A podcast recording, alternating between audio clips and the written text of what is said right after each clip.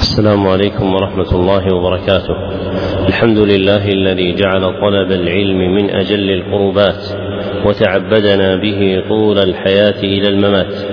وأشهد أن لا إله إلا الله وحده لا شريك له.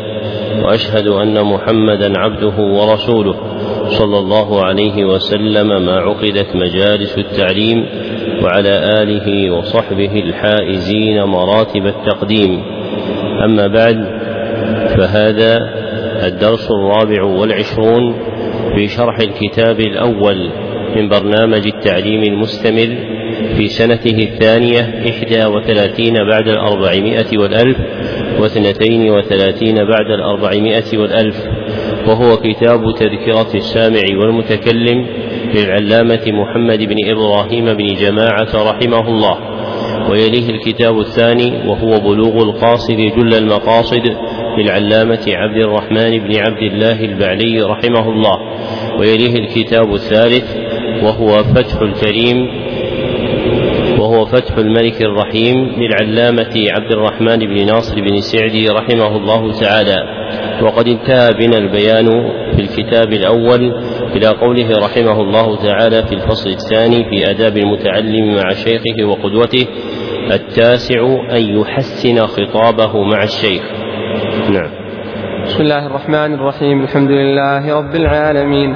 وصلى الله وسلم على نبينا محمد وعلى آله وصحبه أجمعين. اللهم اغفر لنا ولشيخنا وللحاضرين ولجميع المسلمين. قال المصنف رحمه الله تعالى التاسع أن يحسن خطابه مع الشيخ بقدر الإمكان ولا يقول له لم ولا لا نسلم ولا من نقل هذا من نقل هذا ولا أين موضعه وشبه ذلك. فإن أراد استفادته تلطف في الوصول إلى ذلك ثم هو في مجلس آخر أولى على سبيل الاستفادة. وعن بعض السلف من قال لشيخه لما لم يفلح أبدا وإذا ذكر الشيخ شيئا فلا يقل هكذا قلت أو خطر لي أو سمعت أو هكذا قال فلان إلا أن يعلم إيثار الشيخ ذلك وهكذا لا يقول قال فلان خلاف هذا أو روى فلان خلافه أو هذا غير صحيح ونحو ذلك. وإذا أصر الشيخ على قول أو دليل ولم يظهر له أو على خلاف صواب سهوا فلا يغير وجهه أو عينيه أو يشير إلى غيره كالمنكر لما قاله بل يأخذه ببشر ظاهر وإن لم يكن الشيخ مصيبا لغفلة أو سهو أو قصور نظر, في تلك الحال فإن العصمة في البشر للأنبياء صلى الله عليهم وسلم. وليتحفظ من مخاطبة الشيخ بما يعتاده بعض الناس في كلامه ولا يليق خطابه به. أيش, أيش بك؟ وفهمت وسمعت وتدري ويا إنسان ونحو ذلك. وكذلك لا يحكي له ما خوطب به غيره مما لا يليق خطاب الشيخ به وإن كان حاكيا. مثل قال فلان لفلان أنت قليل البر وما عندك خير وشبه ذلك. بل يقول إذا أراد الحكاية ما جرت العادة بالكناية به. مثل قال فلان لفلان الأبعد قليل البر وما عند البعيد خير وشبه ذلك. ويتحفظ من مفاجأة الشيخ بصورة رد عليه فإنه يقع ممن لا يحسن الأدب من الناس كثيرا مثل أن يقول له الشيخ أنت قلت كذا فيقول ما قلت كذا أو يقول له الشيخ مرادك في سؤالك كذا أو خطر لك كذا فيقول لا أو ما هذا مرادي أو ما خطر لي هذا وشبه ذلك. بل طريقه أن يتلطف بالمكاسرة عن الرد على الشيخ. وكذلك إذا استفهمه الشيخ استفهام تقرير ولزم كقوله ألم تقل كذا أو ليس أو ليس مرادك كذا فلا يبادر بالرد عليه بقوله لا أو ما هو مرادي بل يسكت أو يوري عن ذلك بكلام لطيف يفهم الشيخ قصده منه. فإن لم يكن بد من تحرير قصده وقوله فليقل فأنا الآن أقول كذا أو أعود إلى قصد كذا ويعيد كلامه. ولا يقل ولا يقل الذي قلته أو الذي قصدته لتضمنه الرد عليه. وكذلك ينبغي أن يقول في موضع لما ولا نسلم ولا نسلم فإن قيل لنا كذا أو فإن منعنا ذلك أو فإن سئلنا عن كذا أو فإن أو, أو فإن أورد كذا وشبه ذلك ليكون مستفهما للجواب سائلا له بحسن أدب ولطف عبارة. العاشر إذا سمع الشيخ يذكر حكما في مسألة أو فائدة مستغربة أو سمع, إذا سمع الشيخ. إذا سمع الشيخ يذكر حكما في مسألة أو فائدة مستغربة أو يحكي حكاية أو ينشد شعرا وهو يحفظ ذلك أصغى إليه إصغاء مستفيد له في الحال متعطش إليه فرح به كأنه لم يسمعه قط. قال عطاء إني لأسمع الحديث من الرجل وأنا أعلم به منه فأريه من نفسي أني لا أحسن منه شيئا. وعنه قال إن الشاب ليتحدث بحديث فأستمع له كأني لم أسمعه ولقد سمعته قبل أن يولد. فإن سأله الشيخ عند الشروع في ذلك عن حفظه له فلا يجيب بنعم لما فيه من الاستغناء عن الشيخ فيه ولا يقل لا لما فيه من الكذب بل يقول أحب أن أستفيده من الشيخ أو أن أسمعه منه أو بعد عهدي أو هو من أو هو من جهتكم أصح. فإن علم من حال الشيخ أنه يؤثر العلم بحفظه له مسرة ذلك مسرة به أو أشار إليه بإتمامه امتحانا لضبطه أو حفظه أو لإظهار تحصيله فلا بأس باتباع غرض الشيخ ابتغاء مرضاته أو ازديادا لرغبته فيه. ولا ينبغي للطالب أن يكدر سؤال ما يعلمه ولا استفهام ما يفهمه فإنه يضيع الزمان وربما أضجر الشيخ. قال الزهري إعادة الحديث أشد من نقل الصخر وينبغي أن لا يقصر في الإصغاء والتفهم أو يشغل ذهنه بذكر أو حديث. ثم يستعيد الشيخ ما قاله لأن ذلك إساءة أدب بل يكون مصريا لكلامه. حاضر الذهن لما يسمعه من أول مرة. وكان بعض المشايخ لا يعيد لمثل هذا إذا استعاده وإذا استعاده ويزبره عقوبة له وإذا لم يسمع كلام الشيخ لبعده أو لم يفهمه مع الإصغاء إليه والإقبال عليه فله أن يسأل الشيخ إعادته أو تفهيمه بعد بيان عذره بسؤال لطيف. الحادي عشر ألا يسبق الشيخ إلى شرح مسألة أو جواب سؤال منه أو من غيره ولا يساوقه فيه ولا يظهر معرفته به أو إدراكه له قبل الشيخ فإن عرض الشيخ عليه ذلك ابتداء والتمسه منه فلا بأس وينبغي ألا يقطع على الشيخ كلامه أي كلام كان ولا يسابقه فيه ولا يساوقه بل يصبر حتى يفرغ الشيخ كلا حتى يفرغ الشيخ كلامه ثم يتكلم ولا يتحدث مع غيره والشيخ يتحدث معه أو مع جماعة المجلس. حتى يفرغ الشيخ كلامه؟ حتى يفرغ الشيخ كلامه. لا ما تجي كذا نحو بس أحد مع الصغير هذه؟ حتى يفرغ الشيخ. ما في عندك من؟ حتى يفرغ الشيخ من كلامه.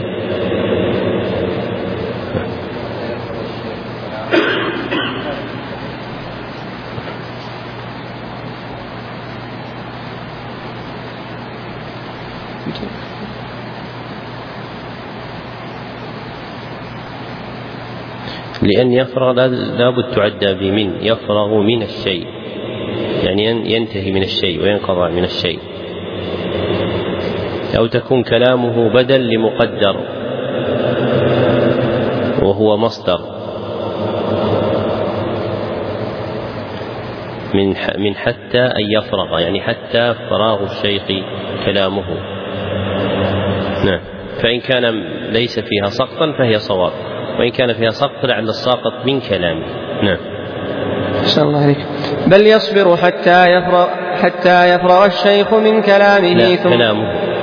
حتى يفرغ الشيخ كلامه ثم يتكلم ولا يتحدث مع غيره والشيخ يتحدث معه أو مع جماعة المجلس وليكن ذهنه حاضرا في جهة الشيخ بحيث إذا أمره بشيء أو سأله عن شيء أو أشار إليه لم يحوجه إلى إعادته ثانية بل يبادر إليه مسرعا ولم يعاوده فيه أو يعترض عليه بقوله فإن لم يكن الأمر كذا.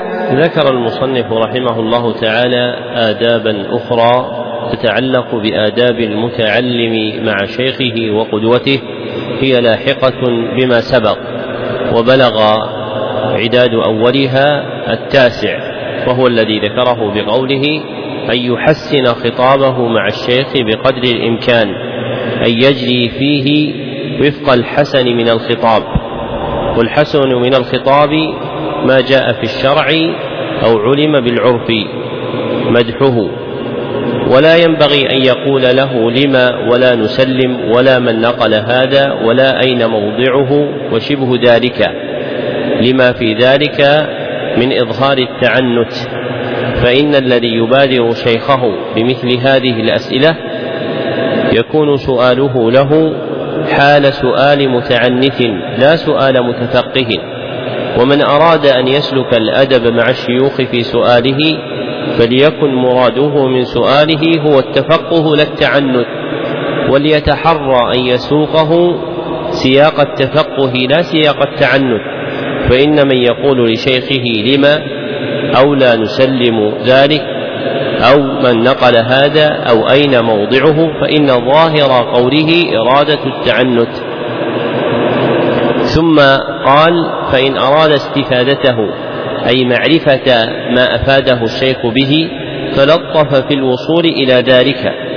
ثم هو في مجلس آخر أولى على سبيل الاستفادة فإما أن يسأله متلطفا مريدا استفادة محل ما أفاده استفادة محل ما أفاده الشيخ في ذلك المجلس أو يرجئه إلى مجلس آخر. فيسأله مستفيدا هذا الذي ذكرتموه من أين لكم الوقوف عليه؟ وأشباه ذلك. ثم ذكر ما جاء عن بعض السلف أنه قال من قال لشيخه لما لم يفلح أبدا؟ أي على إرادة التعنت.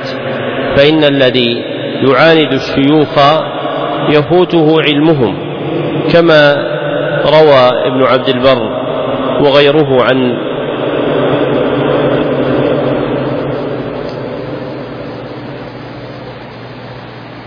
رجل من أصحاب ابن عباس رحمه الله أنه كان يتعنت معه ففاته منه علم كثير وكان عروة بن الزبير يتلطف مع ابن عباس فأحرز علما كثيرا.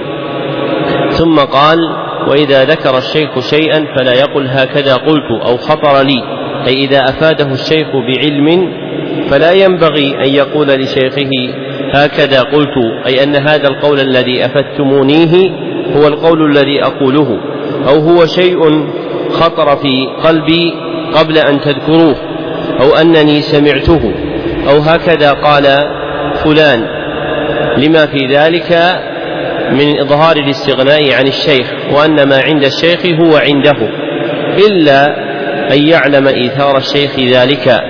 فإذا علم محبة الشيخ الاطلاع على علمه ومعرفته مبلغ ما وصل إليه منه فقال ذلك فهذا لا بأس به.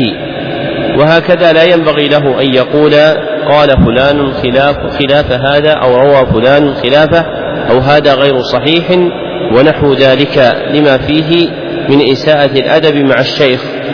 ثم قال وإذا أصر الشيخ على قول أو دليل أي استمر عليه مختارا له ولم يظهر له صواب ما ذكره الشيخ أو أصر الشيخ على خلاف صواب سهوا بأن وقع منه غلط في ما نقله فلا ينبغي أن يغير وجهه متمعرا أو عينيه غامزا أو يشير إلى غيره من صحبته بيده كالمنكر لما قاله الشيخ بل يأخذه ببشر ظاهر لما في ذلك من استقبال غلط شيخه بالسخرية والعجب منه. فإن أهل العلم غير معصومين من الخطأ والنسيان والوهم. فهذا يقع منهم كما يقع من غيرهم من الناس. فإذا وقع منهم شيء على خلاف الصواب سهوا أو غلطا فلا ينبغي أن يسيء الطالب الأدب مع شيخه بتغيير وجهه بتمعره أو تحريك عينيه غامزا أو شد أسنانه على شفتيه أو تحريك يده أو الإشارة إلى قرينه أو بقية الجماعة الحاضرين بيده كالمنكر لما قال.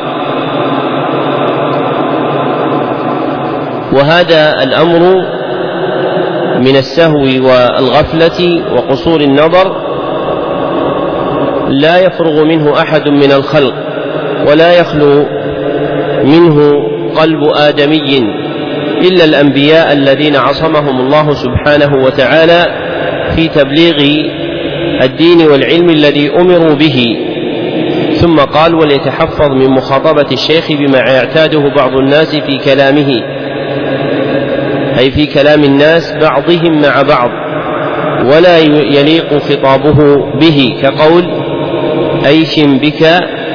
يعني أي شيء بك وفهمت وسمعت وتدري ويا إنسان.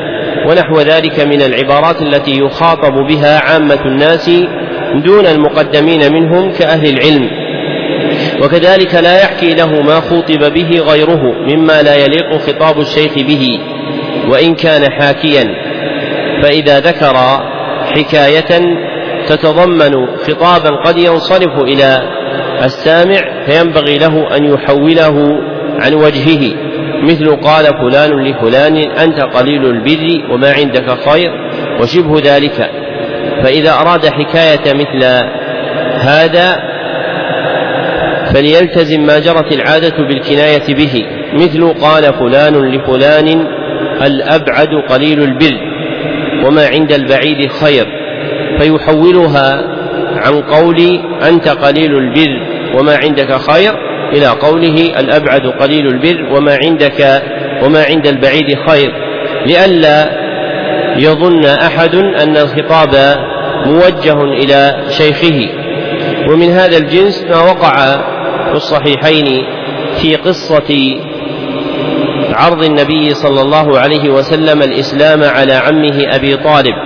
وفيه قال الراوي وهو المسيب بن حزن رضي الله عنه والد سعيد قال هو على ملة عبد المطلب ولم يقل فكان آخر ما قال هو على ملة عبد المطلب بل أتى بالضمير المشعر بأن القائل هو أبو طالب لأنه لو قال على ملة عبد المطلب ربما ظن ظان أنه هو الذي جاء بمثل هذا فكن عن ذلك بالإتيان بالضمير ثم قال ويتحفظ من مفاجأة الشيخ بصورة رد عليه. فإنه يقع ممن لا يحسن الأدب من الناس كثيرا. مثل أن يقول له الشيخ أنت قلت كذا؟ فيقول مفاجئا الشيخ في رده ما قلت كذا؟ أو يقول له الشيخ مرادك في سؤالك كذا أو خطر لك كذا؟ فيقول لا أو ما هذا مرادي؟ أو ما خطر لي هذا؟ وشبه ذلك. لما في المفاجأة بالرد من سوء الأدب معه. بل طريقه الحسن أدبا أن يتلطف بالمكاسرة أي بالمراجعة عن الرد على الشيخ. فلا يسلك سبيل الرد المفاجئ عليه بل يتلطف في مراجعته بالقول. فإذا قال له الشيخ أنت قلت كذا مثلا لا يبادره بقوله ما قلت كذا بل يتلطف بعبارة أخرى كأن يقول ربما كنت مخطئا في فهمي فقلت كذا وكذا أو أقول كذا وكذا ويبين لي الشيخ الصواب ونحو هذه العبارات. قال وكذلك إذا استفهمه الشيخ استفهام تقرير وجزم كقوله ألم تقل كذا؟ أو أليس مرادك كذا؟ أو أليس مرادك كذا؟ فلا يبادر بالرد عليه بقوله لا. أو ما هو مرادي؟ بل يسكت أو يوري عن ذلك بكلام لطيف يفهم الشيخ قصده منه. ثم قال فإن لم يكن بد من تحرير قصده وقوله فليقل فأنا الآن أقول كذا أو أعود إلى قصد كذا ويعيد كلامه. ولا يقل الذي قلته أو الذي قصدته لتضمنه الرد عليه. فيتلطف في العبارات التي يراجع الشيخ فيها في هذا الباب أو غيره. ثم قال وكذلك ينبغي أن يقول في موضع لما ولا نسلم أن يقول فإن قيل لنا كذا أو فإن منعنا ذلك أو فإن سئلنا عن كذا أو فإن أورد كذا وشبه ذلك. فيستعيض عن السؤالين المشهورين لما ولا نسلم بأن يقول إن قيل لنا كذا وكذا أو منعنا من ذلك أو رد علينا ذلك أو نحو ذلك من العبارات ليكون مستفهما للجواب سائلا له بحسن أدب, أدب ولطف عبارة مع شيخه. وأدب السؤال من أعظم الآداب التي ينبغي أن يتحقق طالب العلم فيها بالطريقة المثلى لأن العلم المأخوذ عن الأشياخ له طريقان. أحدهما ما يبتدئه الشيخ من العلم في بذله والثاني ما يستخرجه الطالب بسؤاله واستفهامه. وإذا سلك الإنسان الأدب مع الشيخ فيهما أفلح فلا بد أن يتفقه في أدب السؤال حتى يحرز مراده من العلم فإن من جهل أدب السؤال وقع في حرمان العلم فإن أهل العلم العارفين بحقه يلاحظون سوق السؤال صياغة وقصدا ومآلا فيجيبون عنه باعتبار ما يحتف به فينبغي أن يطالع المرء ما كتبه أهل العلم رحمهم الله تعالى في أدب السؤال. ومن ذلك ما ذكره الشاطبي رحمه الله تعالى في آخر كتاب الموافقات وكذلك ابن القيم في آخر كتاب إعلام الموقعين. ثم ذكر الأدب العاشر فقال إذا سمع الشيخ يذكر حكما في مسألة أو فائدة مستغربة أو يحكي حكاية أو ينشد شعرا وهو يحفظ ذلك أصغى إليه إصغاء مستفيد له في الحال متعطش له فرح به كأنه لم يسمعه قط لأن هذا من حسن الإقبال عليه. فكما أن الشيخ أقبل عليك فأفادك بما أفادك به من حكم في مسألة أو فائدة مستغربة أو حكاية مستلطفة أو شعر حسن فينبغي أن تقابله أنت كذلك بلطف وحسن قبول لما يقول ولو كنت عارفا به. وذكر رحمه الله تعالى خبر عطاء وهو ابن أبي رباح في ذلك أنه كان يقول إني لأسمع الحديث من الرجل وأنا أعلم به منه. فأريه من نفسي أني لا أحسن منه شيئا. وعنه أيضا أنه قال إن الشاب لا يتحدث بحديث فأستمع له كأني لم أسمعه ولقد سمعته قبل أن يولد. فإن سأله الشيخ عند الشروع في ذلك عن حفظه له فلا يجيب بنعم كأن يقول تعرف الأبيات التي ذكرها فلان في مسألة كذا أو كذا أو قال له تذكر اختيار أبي عمر بن عبد البر في مسألة كذا وكذا أو غيرها من المسائل فإذا سأله عن ذلك وكان عارفا به فلا يجيب بنعم. لما فيه من الاستغناء عن الشيخ ولا يقول لا لما فيه من الكذب بل يأتي بعبارة لطيفة متأدبة كأن يقول أحب أن أستفيده من الشيخ أو أن أسمعه منه أو بعد عهدي به وأريد تجديده أو من جهتكم أصح لأن ذلك أنجح لأن ذلك أنجح له وأفلح فإنه ربما يكون حافظا له لكن على وجه لا يصح وهذا يقع كثيرا فإن من الناس من يحفظ أشياء لكنه يصحفها فهو وإن كان حافظا لها يحتاج إلى تقويم محفوظه بأن يعيد سماعه من متمكن منه.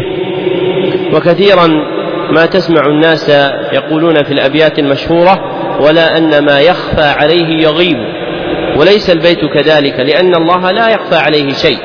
وإنما صوابه ولا أن ما يخفى عليه يغيب أي ما يسر به عن الله سبحانه وتعالى ويتخفى به العبد من أعماله أنه يغيب عنه وليس كذلك فهو لا يغيب عنه سبحانه وتعالى.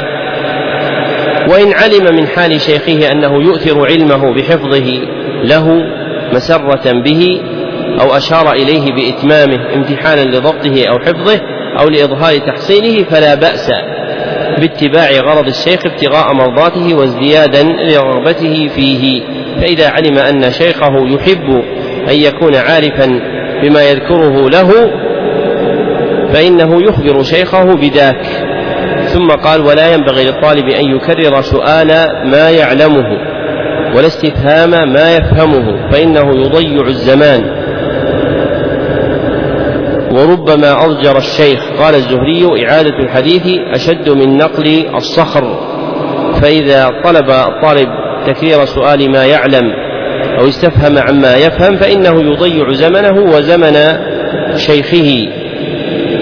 وربما كان في إعادته إضجار وإزعاج للشيخ فإن تكرار العلم مما يدخل على النفوس ويحتاج المرء في إعادته إلى تجريد القصد لله عز وجل في بذل العلم. وهذا معنى قول الزهري إعادة الحديث أشد من نقل الصخر أي إذا مضى وفرغ منه الإنسان فإن إعادته تدخل على النفس. ثم قال وينبغي أن لا يقصر في الإصغاء والتفهم أي إلقاء سمعه إلى شيخه فإن الإصغاء هو إلقاء السمع والإقبال على الشيخ. أو يشغل ذهنه بفكر أو حديث بأن يستروح ذكر شيء في نفسه فيتمادى شغل ذهنه به مفكرا. ثم يستعيد من الشيخ ما قاله أو ينشغل بحديث مع قرين وجار في المجلس ثم يطلب من الشيخ أن يعيد ما قاله لأن ذلك إساءة لأن ذلك إساءة أدب بل يكون مصغيا لكلامه حاضر الذهن لما يسمعه من أول مرة. وكان بعض المشايخ لا يعيد لمثل هذا إذا استعاده ويزبره عقوبة له أي يزجره فإن الزبر هو الزجر وزنا ومعنى. فيزجره عن هذه المقالة التي قالها وينهاه عن ذلك لما في ذلك من سوء الأدب مع الشيخ. فإن الشيخ إذا جلس للدرس فتكلم فإنه لا يتكلم إلى مجموع الآخذين عنه بل يتكلم إلى جميع الآخذين عنه. فإنه لا يريد بكلامه المقدمين في الصف الأول وإنما يريد جميع الحاضرين. وإذا كان الرجل يتحدث إليك فإن من الأدب عقلا ومروءة أن تقبل إليه كما أن من سوء الأدب أن تنصرف عنه. ولو قدر أنك وقفت أمام رجل تحدثه ثم انفتل عنك وانصرف امتلأ قلبك غيظا عليه وضاق صدرك بسوء ما فعل. وكذلك حال من ينصرف عن شيخه في مجلسه إما بشرود ذهن أو بحديث أو كلام أو نحو ذلك فإنه من سوء الأدب في المجلس وأعظم ذلك ما بلي به الناس من الإقبال على الهواتف الجوالة في مجالس العلم والتحدث مع المتصل والانصراف عن الشيخ وهو يتحدث فإن ذلك سوء أدب شديد. وفيه قلة ديانة واستخفاف بالعلم فإن مجلس العلم مجلس عبادة وصدق الديانة الجلوس فيه تقربا إلى الله سبحانه وتعالى واحتسابا للأجر عليه ورغبة في ازدياد الهدى والإيمان.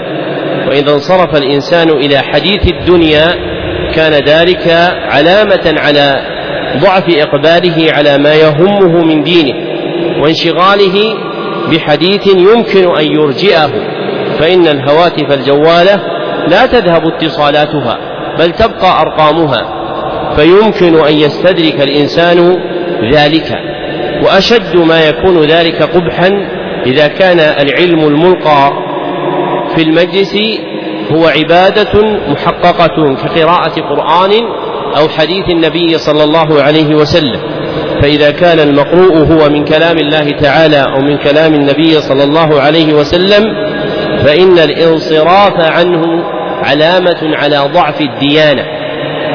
ولما لم يعرف الناس حقيقة مجالس العلم وأنها لا تراد لأجل أخذ المعلومات وإنما تراد للتقرب إلى رب الأرض والسماوات. فإن الناس يتفاوتون فيما يصيبون من المعلومات كما أن الأشياخ يتفاوتون في حظوظهم من ذلك. لكن من جاء بهذه النية وصلح قصده حصل الأجر العظيم من الله وإن لم يكن عالما ولا تخرج في عداد المعلمين المفيدين للناس.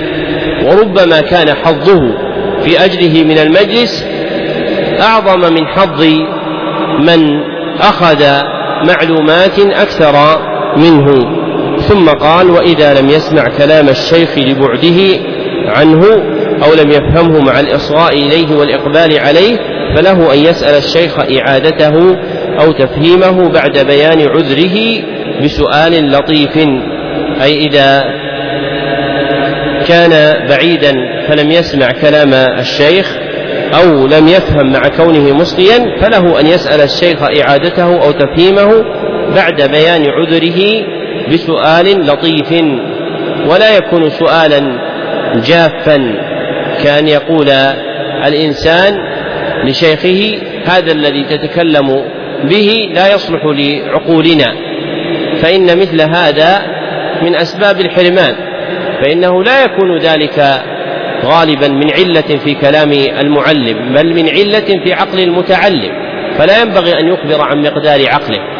ولكن يأتي بعبارة لطيفة كأن يقول لشيخه لم يكمل فهم هذه المسألة لي أو هذه المسألة غير واضحة لي فلم فلو أبنتم عنها مرة ثانية أحسن الله إليكم أو نحو ذلك من المسائل.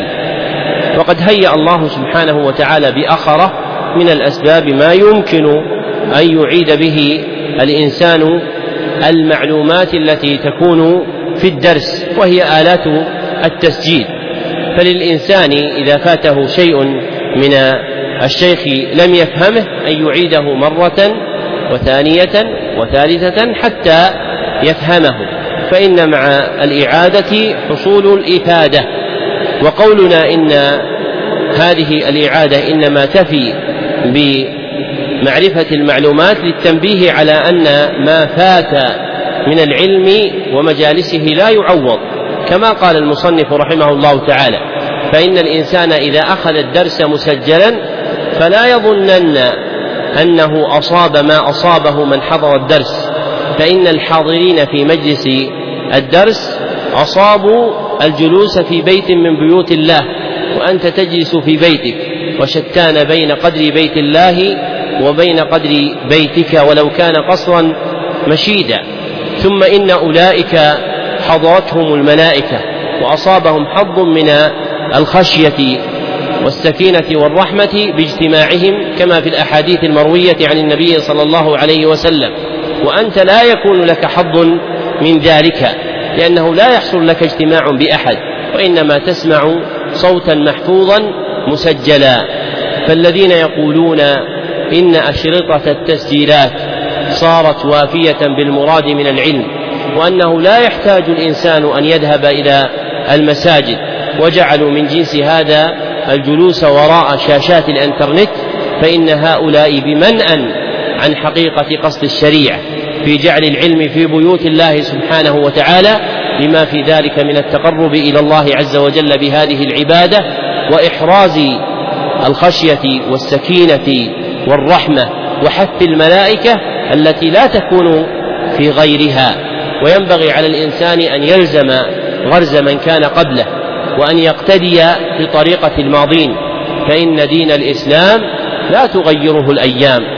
والهدي الذي جاء به النبي صلى الله عليه وسلم هو أكمل الهدي وأحسنه وأصلحه ومن ظن أنه يدرك شيئا يطلبه بغير هدي النبي صلى الله عليه وسلم فإنه لا ينال ذلك. ولو كانت هذه الأشياء وافية كفيلة بالمراد لكان ذلك من آيات النبي صلى الله عليه وسلم. ولا كان إيتاؤها النبي صلى الله عليه وسلم في تبليغ رسالته أولى من إيتائها من بعده فإنه لو كان ذلك نافعا لكانت الأرض تكشف للناس فيرون النبي صلى الله عليه وسلم ويسمعونه إذا تحدث وتكلم. لكن لما كان الحضور إلى مجالس العلم وابتغاء الدين لا يكون إحرازه إلا بها بقي هذا الأصل محفوظا مقررا في الشريعة. قل الناس أو كثروا أقبلوا أو أدبروا. أخذوا أو تركوا فإن النبي يأتي وليس معه أحد. فمن جلس لتعليم الناس في المساجد هو خير ممن جلس وراء الشاشات أو الإنترنت أو غيرها بقصد إفادة الناس فإن إفادتهم بمثل هذا قليلة كليلة عليلة. أما إفادتهم بالجلوس في المساجد فإنها نافعة ولو كان الجالس واحدا. وقد كان نافع مولى عبد الله بن عمر يجلس في مسجد النبي صلى الله عليه وسلم بعد صلاة الفجر فلا يجلس إليه إلا مالك بن أنس رحمه الله. فبقي علم نافع محفوظا في دواوين الإسلام من طريق مالك بن أنس. بل صارت هذه الرواية وهي نسخة مالك بن أنس عن نافع مولى عبد الله بن عمر عن عبد الله بن عمر رضي الله عنه من أصح الأسانيد عند كثير من أهل العلم. مع أن نافعا كان إذا جلس جلس إليه واحد. فأي النفوس الصادقة التي تحتمل أن تجلس فلا يجلس إليها إلا واحد؟ ولكن هذا يحتاج إلى جهاد والعلم بأن تبليغ دين الله سبحانه وتعالى هو من أعظم أبواب أداء ميراث النبوة الذي تركه النبي صلى الله عليه وسلم. فنسأل الله سبحانه وتعالى أن يعيننا جميعا على بلاغ دينه ونصرته وهذا آخر البيان على هذا الكتاب وبالله التوفيق.